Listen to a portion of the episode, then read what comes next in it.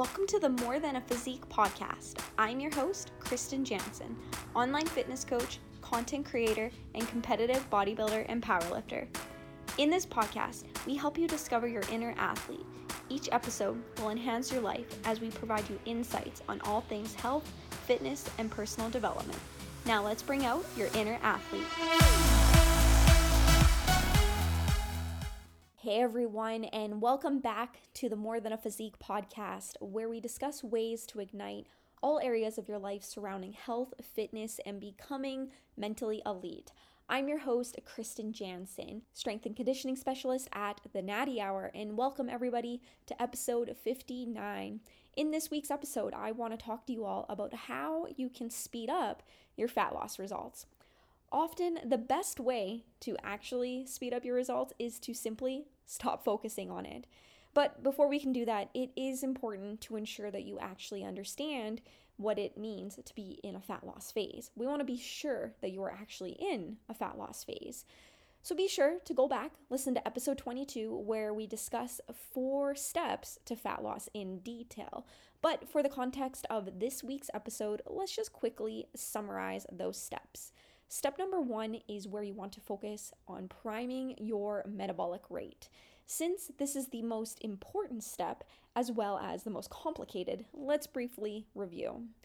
We want to take care of our metabolisms before entering a fat loss stage by strategically eating more food over time those who are constantly yo yo dieting are likely to still actually be in a calorie deficit when they aren't actually really dieting without even realizing it. Over time, this really starts to have negative effects on your metabolism, making it more and more difficult to actually lose weight each time you go to diet. So, a lot of people they think you need to consume 1200 calories a day when you're dieting and that they need to consistently be eating this amount of food for an extended period of time. This is not true actually. There's no secret number and everybody is different where the main goal is to focus on eating as many calories as possible when you are dieting versus as little calories as possible. What often happens here is that those who consume this little of food over a period of time start to experience negative metabolic adaptations. This is where your body starts to adapt to the need to consume 1200 calories just to maintain weight. This means that you would have to consume an even lower amount of food in order to continue the fat loss process where you would have to focus on having maybe around 900 calories a day, maybe 700 calories a day. Can you imagine eating only 900 calories a day to achieve your fat loss goals?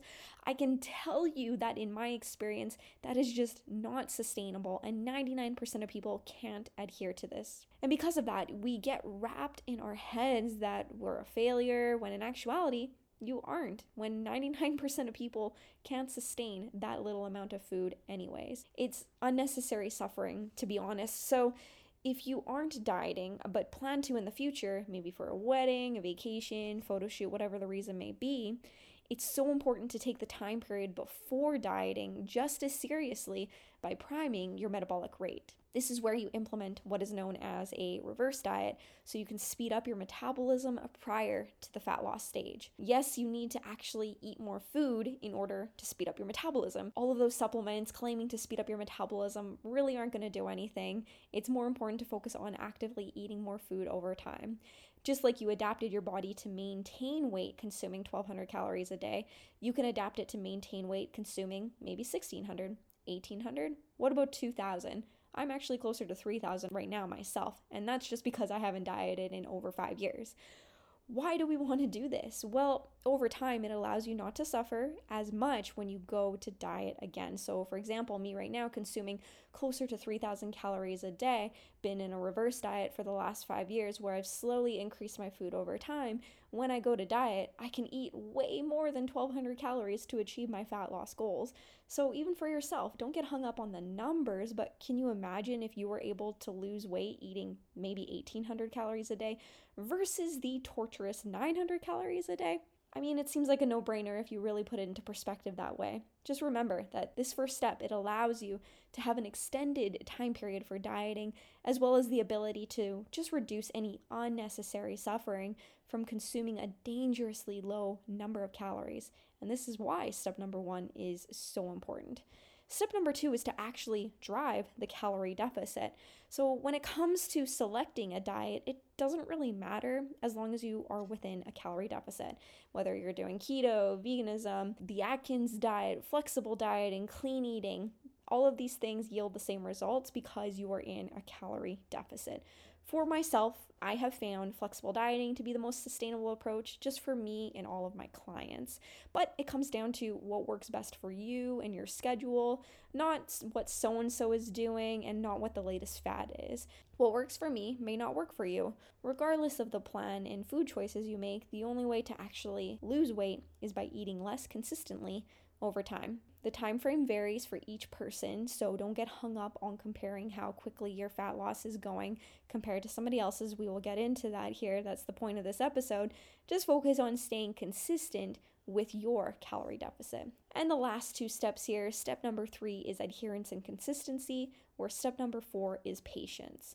I feel that these last two steps should be pretty self explanatory at this point. So, if you are truly implementing these steps for fat loss, it's at that point where it's often best to stop obsessing over our fat loss results just to help speed up your fat loss results. Too often, we are so focused and fixated on the rate of fat loss that we trick ourselves into thinking that results aren't occurring fast enough or not at all, and we think we have plateaued, when in actuality, we often aren't practicing step number four in the steps of fat loss, which is patience. So, what can you do to shift your focus?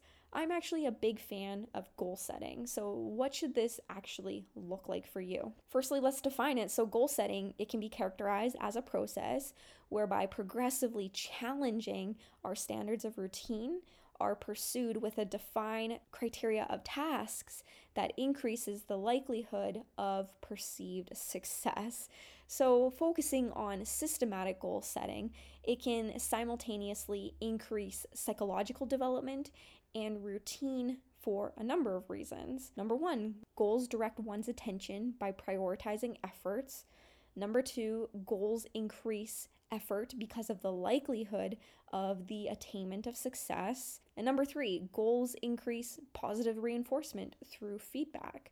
Now, you might be confused thinking, well, I am setting goals for myself. I'm setting fat loss goals. And those are actually known as outcome goals. And I actually want you to focus more on process goals. But firstly, what's an outcome goal? Let's define both of these here so we can distinguish them.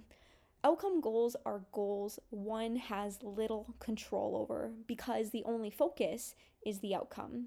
If your only goal is to lose X number of pounds, you have to understand that you have little control over that outcome, making it very easy to be disappointed. Excessive emphasis on just the outcome like this can cause such a narrow focus that all other factors that are necessary can often fall by the wayside. This is why obsessing day in and day out of what the scale reads is so ineffective because it's distracting you from paying attention to other factors that are just as, if not more, important. Whereas a process goal, it actually focuses on the actions necessary that often lead to the indirect results of your outcome goal. Meaning, if you focus on the process of mastering your meal timing, drinking enough water each day, staying within your caloric ranges, getting in your daily activity, that these things will indirectly lead you to your outcome goal of achieving fat loss. If that doesn't make sense, I highly recommend just just hit that rewind button a couple of times so it goes back for a minute and re-listen to that so that way you really understand the difference between these two types of goal setting. The success of our process goals depends strictly on the effort you put in whereas you have little control of the success of your outcome goal. The success of your outcome goals depends on the success of your process goals. This is why I said the best way to speed up your fat loss results is to stop focusing on it. Because let's face it, we can all do a little bit better with our process goals. Am I right? How has your water intake been lately? Are you really consuming an adequate amount that you need to each day? How has your protein timing been? Are you really consuming enough during the day? Are you spacing out your protein evenly with each meal? How has your micronutrient and fiber intake been? Are you really consuming the maximum amount of fruits and vegetables that you need in a day? Are you making that effort to select high fibrous choices each day to ensure that you're hitting your targets? How has your adherence been on the weekends? Are you tracking that glass of wine or pretending like it never happened? Are you following through and sticking to the plan on the weekends?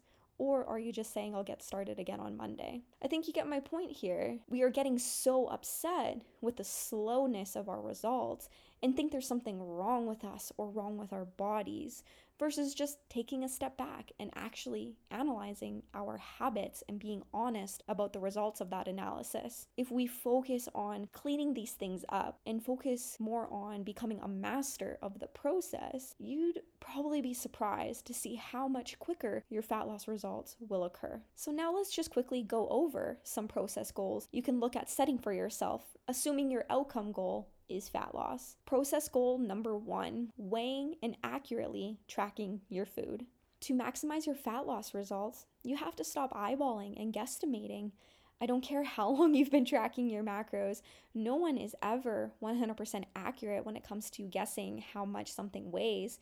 Now remember, you are setting this process goal with the assumption that fat loss is your outcome goal. If you are happy right now with your body composition and you are in a maintenance phase, yeah, you know what? Chill out a little bit. Guesstimate your macros a little bit more. Give yourself some flexibility. But when you have strict fat loss goals in mind, you have to remember that the more accurate you are able to be, the quicker you are going to see the results you were looking for. Think about it. If you search for the macronutrients for a small banana, the carbs might be approximately 20 grams, but you can guarantee you're going to eat a small banana each day. Whereas if you weigh your bananas, the macronutrient change can be quite significant. Maybe one day you grab a three ounce banana that amounts to 19 grams of carbohydrates, which is 76 calories. Whereas the next day, maybe you grab an eight ounce banana where the macronutrients are 52 grams of carbohydrates. That's a 280 calorie banana. The difference there is a 132 calorie difference that you might not be aware of because you think you're consuming a small banana that has only 19 grams of carbs each day. That adds up over time. And if that is happening with multiple food sources, you might not be in that calorie deficit that you need to be in in order order to lose weight. I know it seems tedious and time consuming to weigh every single little thing that you eat, but just remember that it's not forever. There's going to be a point in time where you're happy with your body composition and you can be more relaxed with your macronutrient estimates each day. But if you have a goal in mind and you really want to transform your body, you have to put in that effort to weigh your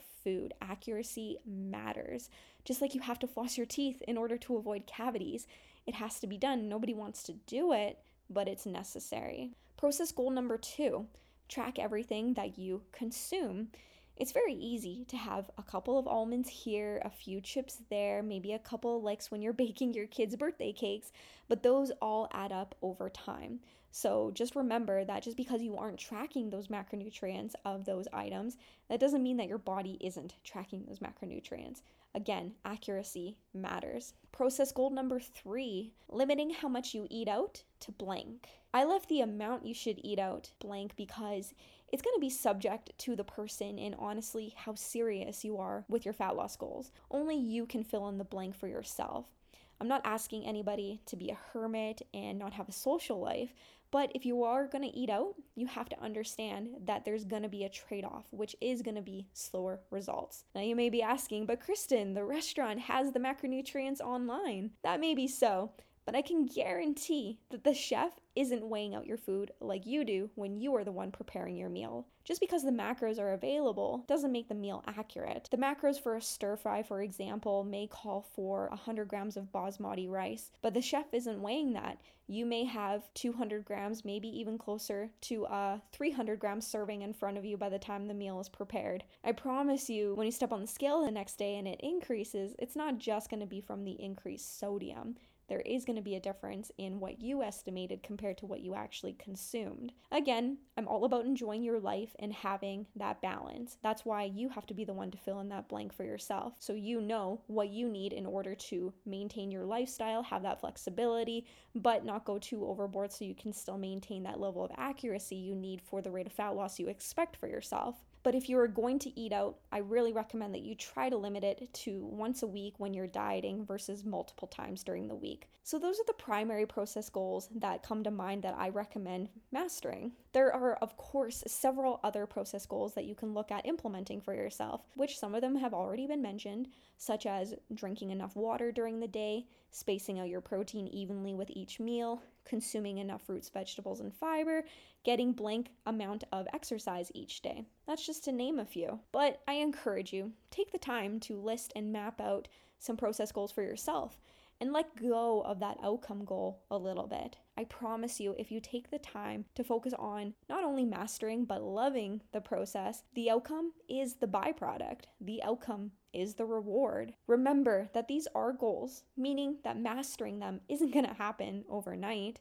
There will be mistakes and slip ups along the way, and that's okay. So be kind to yourself and allow yourself time to grow and get better at mastering these goals over time. With that in mind, you have to remember that the time it takes you to master your process goals is directly correlated with the rate of fat loss you will see. So if it takes you longer to master these goals, that's okay, but don't get upset when the scale isn't moving as quickly as you would like and think that there's something wrong with you. Instead of freaking out and looking for drastic measures to take in order to speed things up, focus your efforts on continued mastery of your process goals. And as you improve, the rate of fat loss will follow. All right, team, that about wraps up this week's episode. I really do hope that you guys found it helpful. If you did, please do me a huge favor. Be sure to share this episode. I love it when you guys tag me on Instagram, share that you have actually listened to this episode, tag me in it so that way I can give you a repost back. And as well, too, if you haven't left a review yet, please head over to Apple Podcasts, leave this podcast a review so that way we can help reach more people who might find this episode helpful as well. Thank you all again so much for listening. I look forward to chatting with you all again next week, but until then, go out there, strive for more, be more, and ignite your inner athlete.